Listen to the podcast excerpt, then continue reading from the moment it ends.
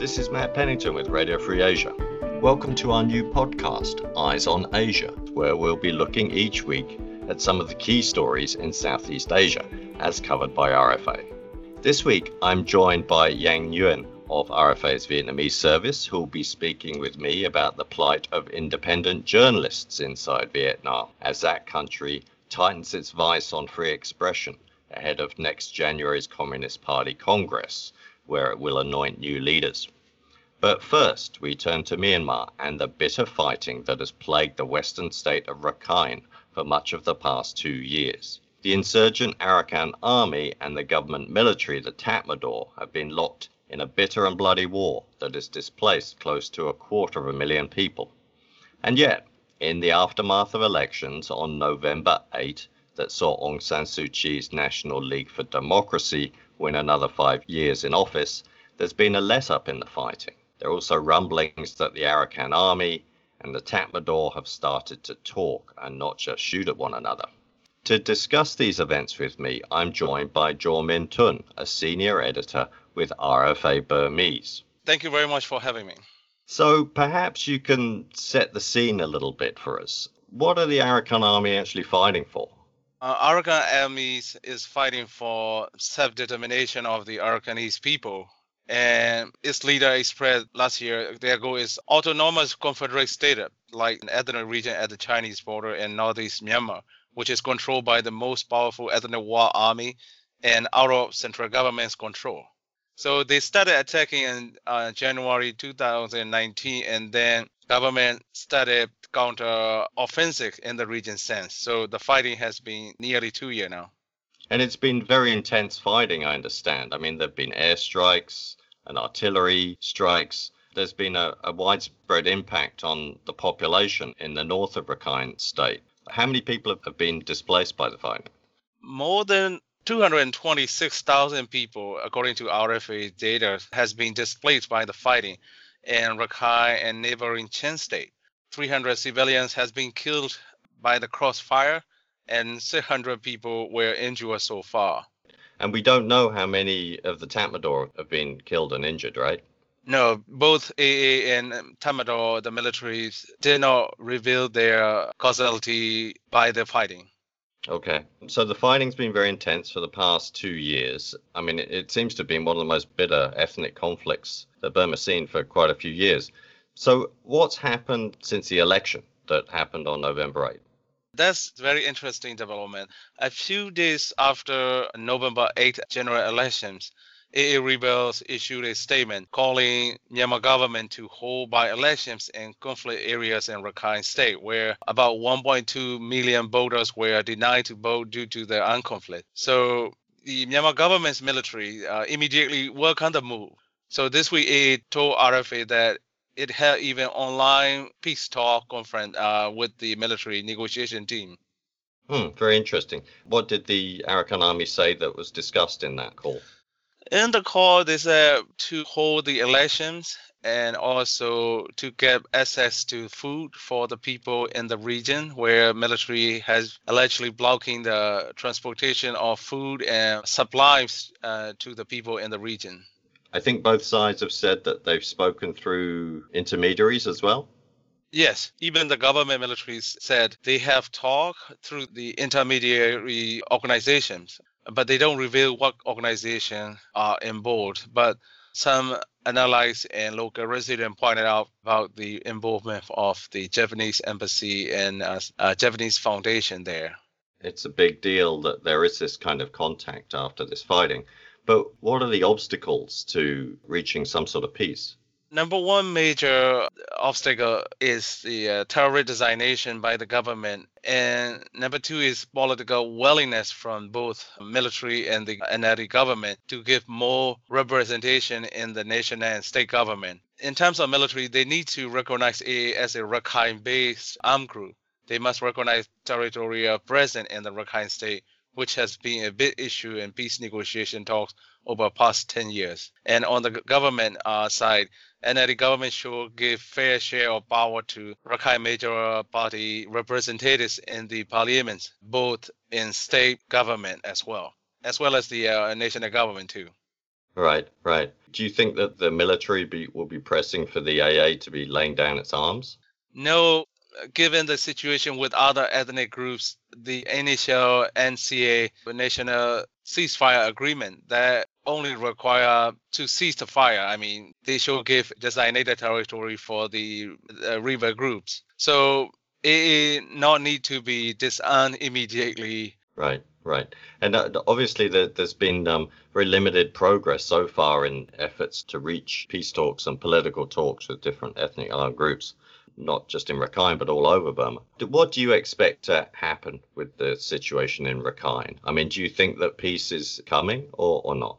Right now, ceasefire in the state is there, but very fragile. The people uh, and organization are asking to governments and military to see the opportunity to hold direct talks with the AA.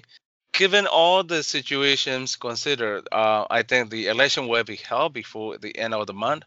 But ceasefire talks and the lasting peace could take much longer than most anticipated. Right. And there's always a chance that fighting could resume, I guess. Yeah. Okay, now for most of our listeners, I think Rakhine State would be better known as the scene of the brutal crackdown in 2017 by Burmese security forces on the Rohingya Muslim minority that forced about three quarters of a million of people to flee to Bangladesh can you tell me what impact has the fighting between the Arakan army and the Tatmadaw had on the Rohingya who remain in Rakhine State? Three townships in northern Rakhine State where fires fighting had been taking place over past two years are Rohingya population centers, Maungdaw, Rathedaung, and Buthidaung townships. Hundreds of thousands of Muslim Rohingyas are still living there and had been under constant crossfire from the conflict. Uh, several deaths and injuries are reported in past two years. Due to the armed conflicts in the region, the United Nations sponsored a repatriation of some 74,000 Rohingya refugees from Bangladesh was suspended until further notice. The refugees fled the country during the uh, 2017 military offensives and since are living in the crowded camps in Bangladesh after the November 8 election, Bangladesh expressed hope for resumption of the uh, repatriation program, but Myanmar government responded it's not ready to do so. I see. I mean, if they do manage to reach some sort of ceasefire or, or moves towards peace with the Arakan army to improve the security situation in Rakhine, do you think it could make it easier for the Rohingya to return from Bangladesh? That is the reason given by the Myanmar government and uh, the military, but it is just conditional things. But the deep-rooted problem has been the citizenship and the recognition of the, their name, their term, the ethnic identity, which is Rohingya, which was largely unrecognized and even outlawed in Burma. Right, right. I mean, it, it seems like this core issue core issues are not just about security, but the Rohingyas' demands for basically being recognized as uh, citizens of. Uh, yeah, of citizen and also ethnic groups as a minority ethnic groups. Right, and that yeah, there's obviously a lot of antipathy towards Rohingya inside Myanmar. Thank you, Kyaw Min Htun, for talking us through those developments in Rakhine State. We'll have to watch and see if peace does beckon or not. Thank you very much. Thanks, Kyaw Min And now we turn to Vietnam. This week, Amnesty International issued a report that highlighted how, of the 170 prisoners of conscience in the communist governed country, 69 are in prison for their social media activities. That's a sign of a long standing problem that's only getting worse. Authorities are cracking down on independent voices, among them bloggers and journalists. I'm joined by Giang Nguyen of RFA Vietnamese. Hi, Giang, how are you? I'm good. How are you? Thank you for having me. Great, great.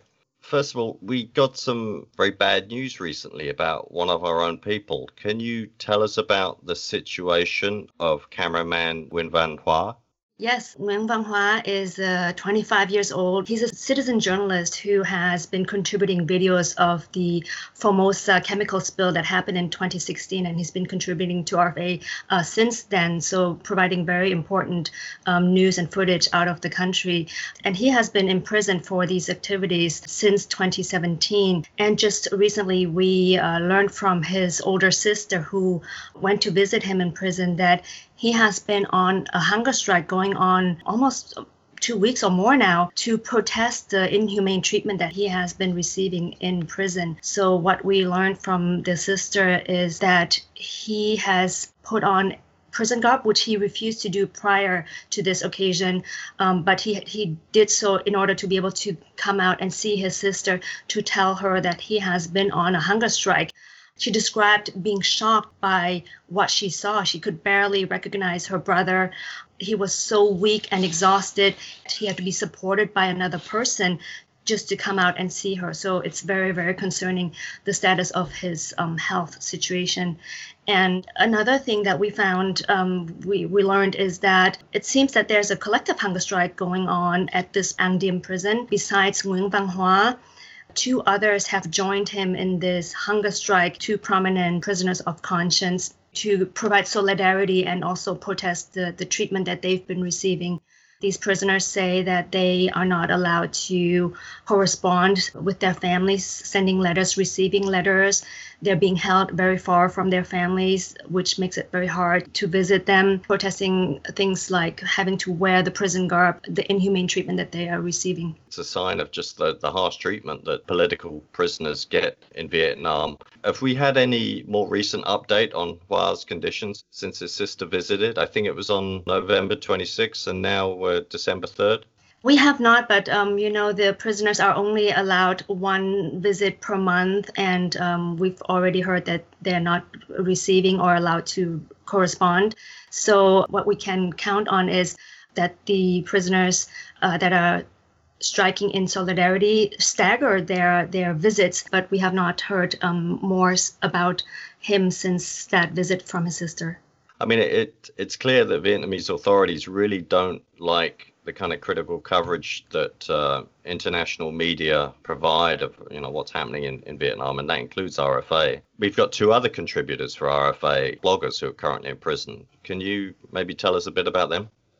Yeah, absolutely. Nguyen Van Hoa is not the only one. There's um, Trương Duy Nhất, who is a a blogger and um, previously already served prison time for criticizing the government. And he uh, was arrested earlier in 2019 in Thailand where he was seeking asylum, actually, um, political asylum. But he, we later found out he was abducted by authorities and earlier this year was sentenced to 10 years in prison, a sentence that was later then upheld on appeal. In his case, the government used a, corruption charge stemming from a decades old incident where they say he abused his position and authority while on duty when he was serving as bureau chief of the Kết, um, Dai Kết newspaper they brought up an old charge to silence his voice, basically.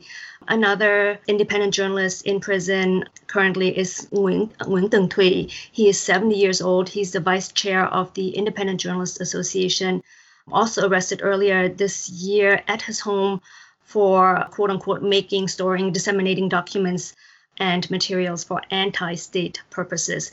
So he is one of several members of the Independent Journalists Association that have been arrested. And uh, he was also a contributor, a blogger for Radio Free Asia. There were three people from the Independent Journalists Association have been arrested. I think they've been they've been indicted and they could face a long time in prison as well. Yeah, the situation, the, the sentences we've been seeing in uh, recent recently have been getting harsher and harsher. So it's very concerning. I mean, we could speak at length about it. all the journalists and bloggers and Facebook users who've been arrested just in recent months. Maybe you can tell me why do you think that the Vietnamese authorities have been cracking down so severely on independent voices this year? Yeah, I mean it's been very tough year, um, uh, uh, and recently, you know, Amnesty International in that report on censorship and criminalization um, put the number of prisoners in conscience at the highest on on record since they have been keeping track. Uh, about 170 prisoners of conscience, I think, um, 69 or so, uh, about 40% uh, of those prisoners are have been held based on their online expression. So uh, a lot of this has been happening this year because partly uh, we know that there is the 13th Party Congress that will be held by the Communist Party next year. And obviously, that's always a time that's um, prior to the Congress that's generally very sensitive. In previous years, we've seen the number of arrests increase before these party congresses. to silence the voices that will speak out um, at this time when the spotlight is on Vietnam. That's uh, one of the reasons that many anticipate the crackdown will continue and get more intense as we near the party congress uh, early next year. Other journalists have mentioned that the world has been occupied by the COVID pandemic that hasn't helped Vietnam. One journalist said that Vietnam no longer has any free trade agreements negotiations to worry about. And uh, from the US side, the administration has paid less attention to the human rights situation with everything that's going on, COVID, etc. So that has given Vietnam's authorities space to crack down more and more and harsher on independent voices this year. All right. So they basically they don't feel like they're going to reap much negative effect cracking mm. down mm. on, on human rights. Now, as part of this process, uh, you know, we learned that Vietnam has also been leaning on social media giants like Facebook and YouTube. Is this having an impact on the ability of Vietnamese to access independent news? I think it definitely has. You have to know that Facebook is big everywhere, but in Vietnam, it's huge. Millions of people use it every day. And by state uh, reports, two thirds of the population are internet users. And there are 96 million social media accounts in the country. So that's more than the number, you know, on par with the number of people uh, citizens mm. in the country. So so that's a huge number. And uh, this year we learned from the information minister Nguyen Van Hong himself bragging about how they are working with Facebook and Google to remove content that um, they consider propaganda against the state or bad news, unfavorable news to the government. So they have been um, working closely and been, according to, to their own reports, successful in getting these tech giants to remove content that they consider bad. I've just done a report on this and talked to a YouTuber, uh, an independent journalist, who said that hundreds of, of videos have been removed from his account alone, from his YouTube um, account alone. And he spent months having to appeal to Google to have them restored. And he's been successful in that, but still, he's lost months of being able to talk about things that the state media won't talk about or things that you know people can't get from mainstream um, state censored media. Not only has he lost that ability to share the news to discuss news but also a source of his income. So that kind of constant attack on these individuals' expressions, statements, videos online is creating a very negative effect. And in some cases, it's creating a self censorship because, you know, these people don't want to have to deal with having to appeal to Google or Facebook to have their content restored. It's taking a lot of time. And so you see that it is having a direct impact on dissemination of independent news because Vietnamese, as we know in Vietnam, um, the media is censored, but the alternative that many, many people use now is to go to Facebook to get their source of independent news. I mean, what, what are your thoughts about why the government is so sensitive about independent journalism and criticism online. I, I understand the, the political situation now. They're gearing up for this big party congress that they have every five years to bring in a new top tier of leaders. But why why do you think the government is so sensitive on criticism online? I think it's just simply the fact that they want to hold on to power and present that unified front that they are the legitimate party to control Vietnam and the only party to co- control Vietnam. And so any form of dissent is a question mark on, on that legitimacy. So they're very sensitive to the independent voices, the criticism, because with power comes, you know, many other benefits. Yeah, I guess that's a great way to sum it up. Well, thanks a lot, Giang, for speaking with me about censorship in Vietnam and the, the plight of RFA's contributors as well, who are always in our thoughts. Thanks a lot. My pleasure. Thank you. That's all for this week from Eyes on Asia. But I have a postscript. After that last segment was recorded, we learned, happily, that Nguyen Van Hoa had ended his hunger strike after some of his demands to prison authorities were met. That's according to his sister, who has spoken to him again by phone. We'll be back again next week. You can find this podcast and RFA stories in English and other languages at our website, rfa.org. If you've any suggestions, questions, or feedback about the podcast, email us at eyesonasia, that's all one word, at rfa.org. I'm Mat Pennington with Radio Free Asia. This podcast series is created by Leo Kim and produced by Radio Free Asia. Thank you for listening and please join us again.